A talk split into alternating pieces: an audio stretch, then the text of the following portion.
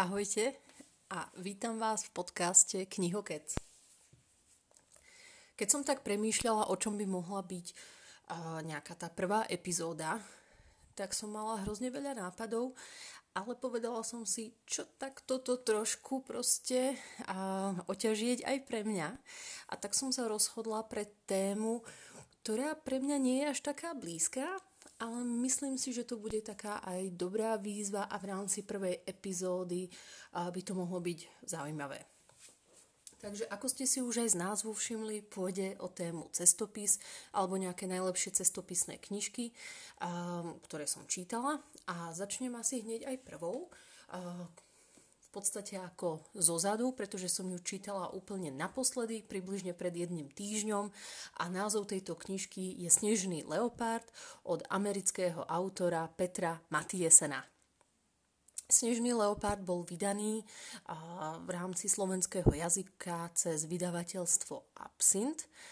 A čo sa týka nejakého ako českého prekladu, tak myslím, ak si dobre spomínam, že tá knižka bola vydaná ešte niekedy v 90. rokoch.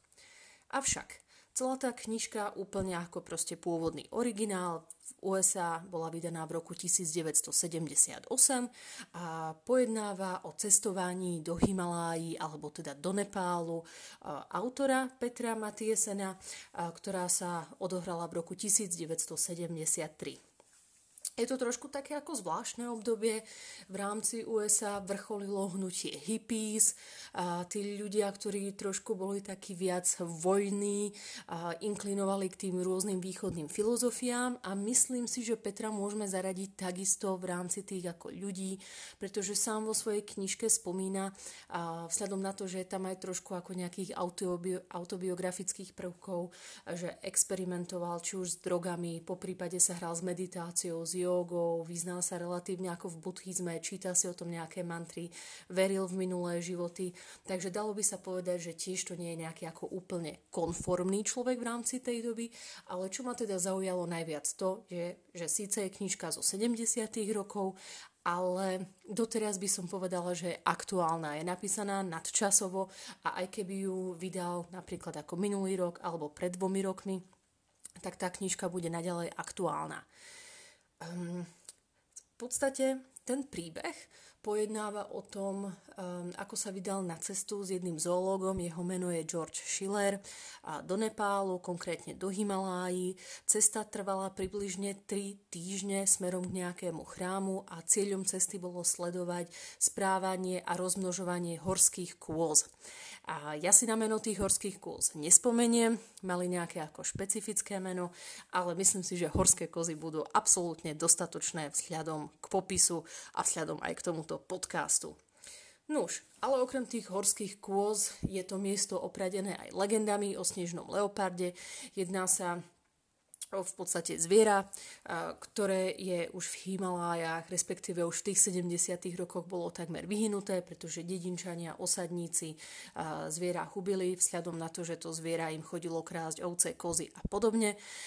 Takže autor putuje spolu s tým Georgeom, spolu s rôznymi nosičmi a šerpami, takže majú takú malú skupinku ľudí, vníma a sleduje ten život naokolo, ako to prebieha v iných nejakých himalajských dedinách alebo osadách, komentuje počasie, komentuje tých šerpov a nosičov, dáva nám tam rôzne záblesky z ich života, z ich správania, komentuje takisto svoj život, takže práve takto sa dozvedáme že rok pred touto samotnou cestou mu e, zomrela manželka na rakovinu, komentuje svoje deti, ako mu chýbajú, komentuje aj svoju ako nejakú vlastnú cestu alebo vlastný život, kam sa chce dostať, ako to tak má a takisto samozrejme komentuje hľadanie toho legendárneho a bájneho snežného leoparda.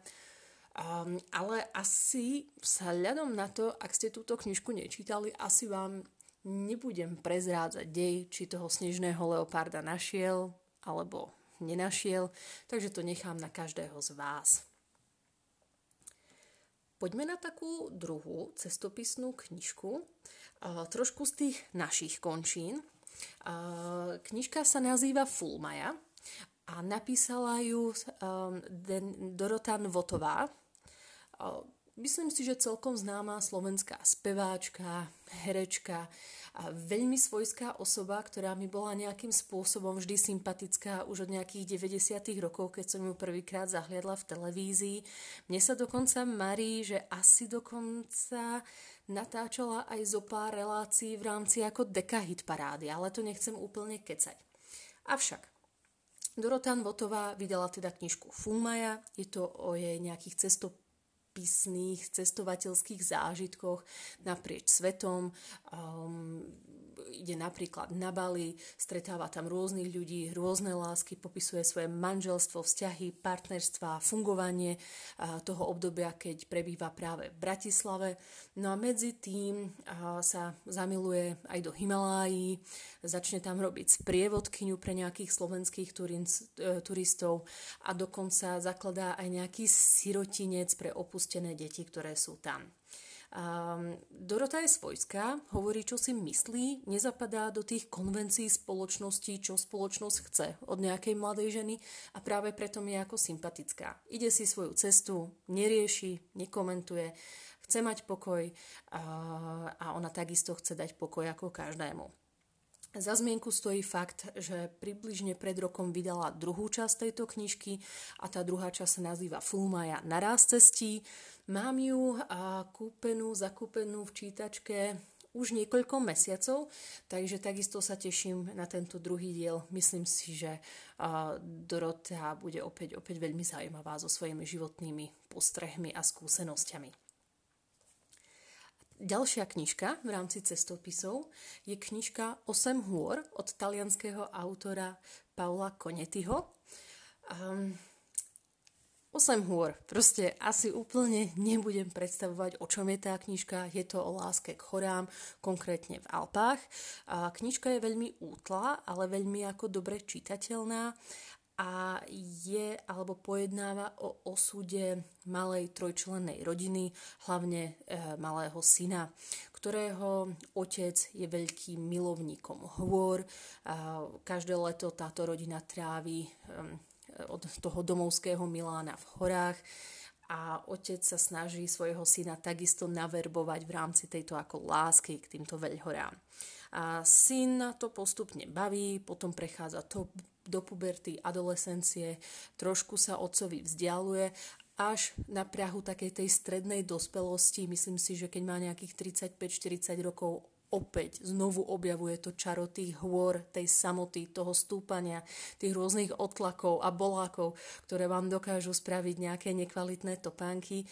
A ten syn sa rozhodne vybudovať chatrč, podstate nejakú malú chalúbku práve v tých horách, kde mu patria ešte nejaké ako majetky alebo nejaké, nejaké malé pozemky.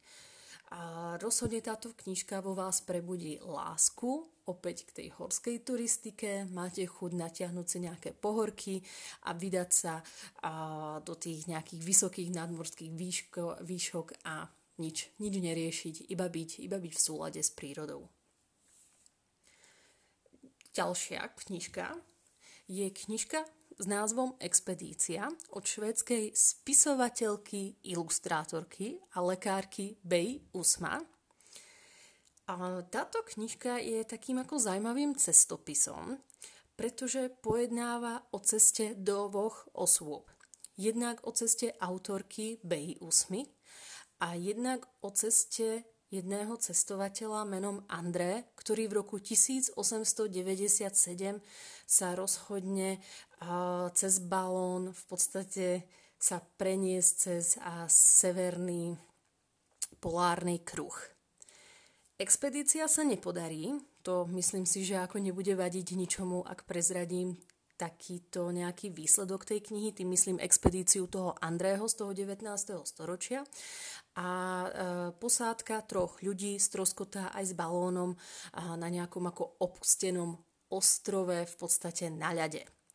Ide o to, že tá posádka mala dostatok materiálu, dostatok jedla, pitiva, e, nejakých kožušín, oblečenia, stanov, pušky, výbavy aby prežila nehostinnú zimu, kým ich niekto nájde, kým e, nebude e, sa niekde ako na okolí prevážať nejaká nákladná loď, aby ich zachránila.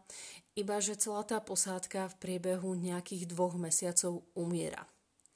No a tu ide taká tá zaujímavá zvláštnosť. O niekoľko desaťročí neskôr, približne o nejakých 40 rokov, túto posádku objavia. Posádka je samozrejme mŕtva, takže sú tam mumifikované tela, kostry. A ide o to, že nikto nevie zistiť, čo je dôvodom smrti týchto troch ľudí. Postupne sa dostávame do súčasnosti, kde mladá švédská ilustrátorka Bea je na nejakej párty, a myslím si, že v Štokholme, a nájde útlu knižučku práve o nevydarenej Andrého expedícii. Bea je asi trošku taká svojská osoba, pretože ona sa do toho príbehu zamiluje až natoľko, že sa rozhodne zistiť záhadu Andrého expedície, čo sa stalo posádke. A Bea je natoľko úplne ako vášnivou fanatičkou tohto prípadu, a, že je schopná sa vypraviť niekoľkokrát za severný polárny kruh práve na ten ostrov, kde aj objavili Andrého zvyšky a zvyšky jeho expedície. A dokonca je schopná zájsť aj do nejakých archívov, aby vypátrala v rámci ako nejakej kostnej drene kostry členov tej posádky nejaké informácie, či mali nedostatok vitamínov a podobne. A dokonca pre mňa najprekvapujúcejším bol fakt, že Bea Usma bola tak úplne ako v tom nadšená, že dokonca vyštudovala medicínu, aby mohla v rámci tých pozostatkov tej kostnej drene a nejakej kostry viac chápať tomu, čo sa mohlo pravdepodobne stať. Takže naozaj si myslím, že Bea je fanatik, ale samozrejme v dobrom slova zmysle a tá knižka od absintu s názvom teda Expedícia je úplne fenomenálna. Tým myslím celé to grafické spracovanie, rôzne mapy, rôzne informácie. Čítate to jedným dychom a síce je celkom hrubá, ale myslím si, že to máte prečítané za dva nejaké večery a celý čas premýšľate, čo sa mohlo stať tej Andrého expedícii. Takže naozaj, naozaj veľké odporúčanie z mojej strany. A takouto poslednou knižkou, ktorú by som vám rada v rámci ako nejakého toho cestopisného žánru predstavila, je trošku ako atypický cestopis od ešte známejšieho autora, ktorého meno je Douglas Adams. Áno, jedná sa o autora, ktorý napísal um, pentalógiu uh, stopárov sprievodca po galaxii a málo kto o ňom vie, že práve napísal aj takúto cestopisne zoologickú alebo teda prírodovednú knižku s názvom Ešte ich môžeme vidieť. Respektíve slovenský preklad neexistuje, nebol nikdy vydaný, ja som ju sama čítala v češtine a to konkrétne s názvom Ešte je môžeme vidieť. Knižka bola samotne napísaná koncom 80. rokov, keď Douglas Adams ešte s jedným zoológom a nejakou výpravou sa rozhodli uh, objavovať takmer vyhnuté druhy zvierat na našej zemeguli. Tým myslím objavovať, znovu ich popísať, trošku upriamiť na ne pozornosť verejnosti, aby sa im napríklad podarilo vyzbierať nejaké fondy alebo ich nejakým spôsobom mohli zachrániť. Takže takto sa postupne dostávame v rámci jeho ciest napríklad za Varanom Komockým, za Delfinovcom čínskym, po prípade a za severným bielým nosorožcom v Afrike. Knižka bola napísaná koncom 80. rokov a musím priznať fakt, že trošku som sa rozosmutnila, keď som si spätne vyhľadávala tieto druhy zvierat na Google. A situácia je taká, že v roku 2020 väčšina spomínaných zvierat v knihe Douglasa Adamsa je vyhnutá a už pre ne nemôžeme nič robiť. A je to naozaj, naozaj veľmi smutný fakt, pretože môže za to jedine človek, tak to sa trošku dostávam asi k nejakému ekologickému problému. Ako príklad spomeniem napríklad delfínovca čínskeho, o ktorom píše aj Douglas Adams.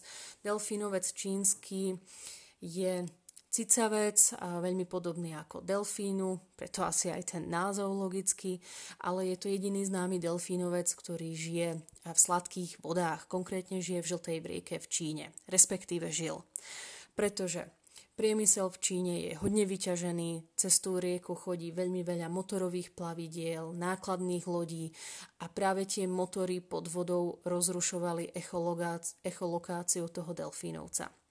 Nakoniec to skončilo tak, delfinovec je momentálne už niekoľko rokov vyhnutý a nepodarilo sa nájsť záznam, že by ešte niekde existoval. Takže občas je fajn možno čítať aj také staré knižky, porovnávať si to so súčasnosťou a uvedomiť si um, tie zmeny, kam, kam to až zašlo a, a trošku mať z toho ako nepríjemný pocit, smutný pocit a snáď už sa nestane, aby nejaké zviera vyhynulo, hlavne nie pričinením človeka.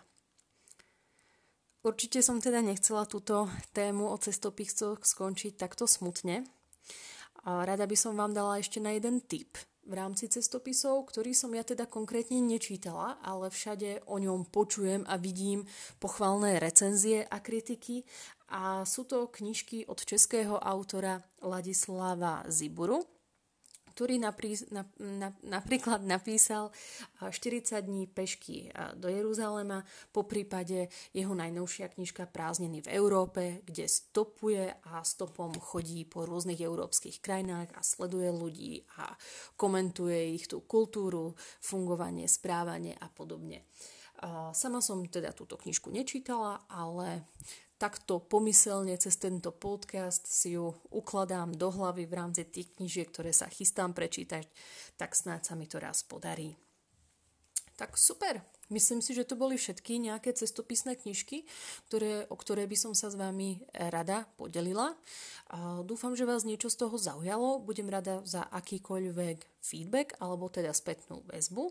Samozrejme ešte radšej budem, ak mi takisto dáte tipy na nejaké doporučenia, čo sa týka cestopisného žánru, pretože v ňom nie som nejaká extrémne zbehla, takže si rada nechám poradiť, po prípade inšpirovať.